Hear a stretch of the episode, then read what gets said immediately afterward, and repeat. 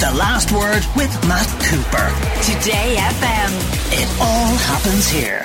Today FM. Marion McKeone of the Business Post, who of course is with us every Tuesday here on The Last Word from the United States, joins us today following a very, very significant announcement and decision by the US Supreme Court in relation to abortion rights. Marion McKeone, what has it decided? Well, the Supreme Court to say today confirmed the draft uh, that caused such a furore back in May, uh, which which uh, decided that basically it was going to overturn Roe v. Wade. It was a really startlingly strongly worded decision, um, even though there was a fair idea that this was coming based on that leak, uh, where it said it was egregiously wrong and it should never have been decided, and it made all kinds of other to my mind, really strange. It's a 213 page judgment, so I've just gone through about 30 Okay, okay well, hold on. Just before you get to it, Marion, just explain, just backtrack for a second, and just explain the significance of the original Roe v. Wade decision back in the 1970s and what it meant for the provision of abortion rights in the United States before we get to what will now change. Okay. Well, Roe v. Wade followed from another case called Griswold versus Connecticut, and it was all about privacy and privacy in your personal life and how you conducted your sex life, your personal life. And in, it was implied that included in that, or the court said, was the right to regulate uh, your body so that you didn't become pregnant. And they decided that there what that right to privacy did exist, even though it wasn't specifically spelled out in the Constitution. They said it could be in, in, inferred that it came under another bunch of rights. Once that case was decided in the 60s, along came Roe v. Wade in 1972, and the court, the Supreme Court then, which was a Nixon Supreme Court, which had a, a, a, a conservative majority, decided seven to two that yes, that right to privacy did extend to women to allow them to regulate their own bodies. That if they did not want to carry a pregnancy to term, or if there were medical or other compelling reasons that they couldn't. It should be their decision and that the courts had no business or the, or the state legislators had no business telling them what they could and couldn't do.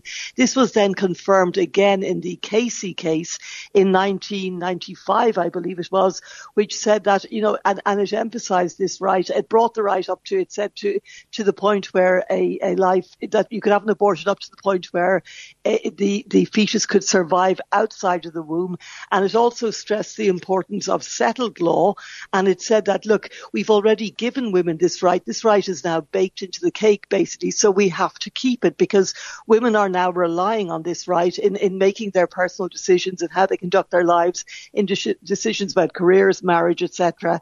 And today, basically, the court uh, just overturned all of that and said, no, there is no such right, that Roe v. Wade was egregiously wrong, it was badly decided, and it went further than that. And, and with, with an, an, a concurring opinion, this opinion was written by Judge Samuel Alito, a very conservative judge. There was a concurring opinion by um, Justice Clarence Thomas, who's in the news for very different reasons to do with the January 6th uprising at the moment. And um, he said that not only does it not guarantee the right to abortion, that other situations where this right to privacy was inferred. Uh, he gave the, the right to contraception as one, the right to same-sex marriage, a whole bunch of other rights that have been built on the back of Roe v. Wade and that right to privacy could now be overturned. So this could mean gay rights. This could even mean mixed race marriage rights. This could mean contraception rights. So basically what this is to my mind akin to an act, an act of legal anarchy. It has the law depends on certainty and reliance. And, uh, you know, Samuel Alito, one of the lines that I picked out that was so bizarre was he said, oh, you know, a reliance only applies to commercial transactions. There will be no, there, this doesn't involve commercial commercial transactions. And I think to reduce it, the cynicism of even reducing it to that to me is shocking. Now the dissent just shows the dissent from these three judges. Two things here. First of all, uh, the liberal judges, um, uh, Sotomayor, um, Breyer and, and uh, Kagan all dissented very strongly. Normally when you feel very strongly about dissent, you're given the right to read your dissent from the bench. But because the court hasn't been sitting because of COVID and other things, no right was was given to them to to facilitate that so that they could do it by Zoom or whatever. They were just not allowed to read out their consent, which is also a bizarre thing in a way. Um, and and they really said that they're sorry for the court, and they they were their their dissent was so angry, and and you it really I've Oh, written okay. before about the, the the civil war in the Supreme Court, and you can really see now Okay. where this is going. But Marion, Yeah. what I want to clarify is what this is actually Yeah. going to mean to abortion provision across the United States. Does this mean that the laws now go back to each individual state and that there are going to be many states because of the uh, Republican or conservative dominance of those states which are going to deny abortion rights to women?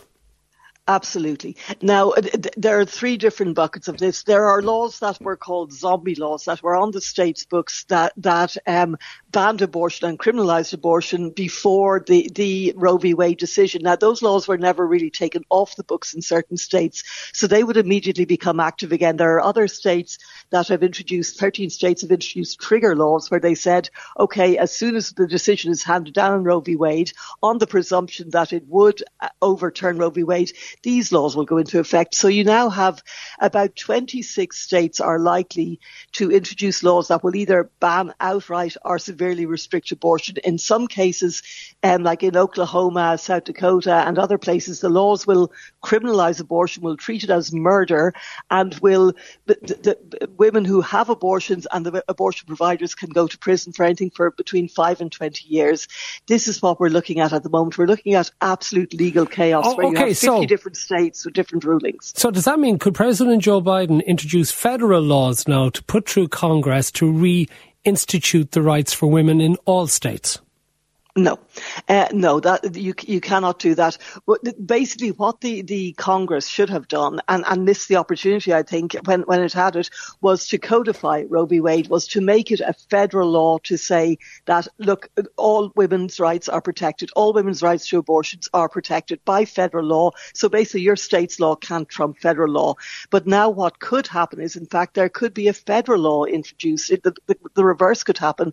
A federal law could now be introduced, possibly uh, to to make abortion just completely illegal in all of the United States because the Supreme Court ruling, in ways that are a bit complex, has left the way open for that. So as I say, it, it is legal anarchy. All countries rely on legal certainty. There was no reason to revisit this. And I should also say, Matt, I've just been going through the confirmation hearings of Brett Kavanaugh, Amy Coney Barrett, and James Gorsuch, and each of them, under oath, it is fair to say, misled the Senate because they each implied very, very strongly that they regarded Roe v. Wade as settled law and that they would abide by the principle of stare decisis, which means stick to what is Okay. decided, and that they would honour those precedents. Now, listen, and I, I, we had initially wanted you to come on to talk about two other things, and I'm going to briefly also bring them up because I think they are relevant. The first one is also a Supreme Court decision yesterday in relation to people being allowed to openly carry guns in New York. What the hell is that That's about? right. Well, it's not just New York; it's now anywhere in the United States because that that um, law has struck down the New York law as being unconstitutional. So this is within the space of 24 hours, and to me, this is an example of the bewildering hypocrisy and the the, the way this court is driven the majority by ideology. This court is very pro gun rights. Uh, it's not pro the, the the right to choose. So this court has come up with this again. It says that the the Second Amendment back in the 1700s never said that you had to keep your gun in your house, that it said you have the right to bear arms, and the right to bear arms means you can bring guns anywhere you want. So there are currently about half a dozen other states in America which prohibit you, they prohibit certain class of people from carrying guns in public. The New York law was a very sensible law. It said very basically, unless you have a really good reason for carrying a gun to protect yourself, unless you're somebody like who drives a secure car van full of cash or whatever, you have no business carrying a gun on the subway or the bus or at a concert or in a park. And the judges then came back and said, no, no, no, that's all wrong. You do because 280 years ago or whatever, the Second Amendment said you did. And so the court is saying, on the one hand, we're sticking with this because we believe that this right is spelt out by the Second Amendment. And they're saying then you cannot have abortions. Roe v. Wade is overruled because it isn't specifically said in the, the amendments that were listed 200 years ago never envisaged Okay. abortion. It's, it's crazy. And one very brief thing, 'cause which we'll spend time with Carl and yourself on next Tuesday, is these January 6th hearings are just utterly exposing the corruption and criminality of Donald Trump and his behaviour. And yet, would anything happen as a result of that?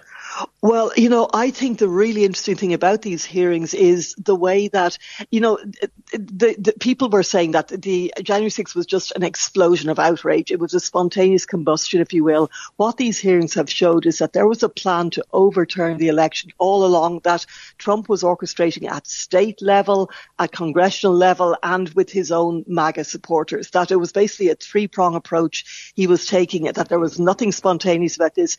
Yes, I think the Department of Justice Justice is going to have some criminal criminal investigations already ongoing. I think there will be some indictments. We saw yesterday that the FBI raided the home of Jeff Clark, who was the guy that Trump wanted to bring in as Attorney General so that he could send letters to various states saying there has been fraud, hold your votes, don't send in your electoral college votes, which would have been another complete fraud. Uh, so that, I think that it seems to me that criminal investigations, as I say, indictments from the Department of Justice are going to be inevitable. But I'm also sensing there's such a drip drip and this, these hearings, which will now go on into July, um, I think are slowly very slowly bringing about a discernible change in opinion about what Trump did after November 3rd and between November 3rd and January okay. 6th. We'll talk about it in more detail next Tuesday, yourself and Cal. Thank you very much, Marion McKeone. The last word with Matt Cooper. Today FM. It all happens here.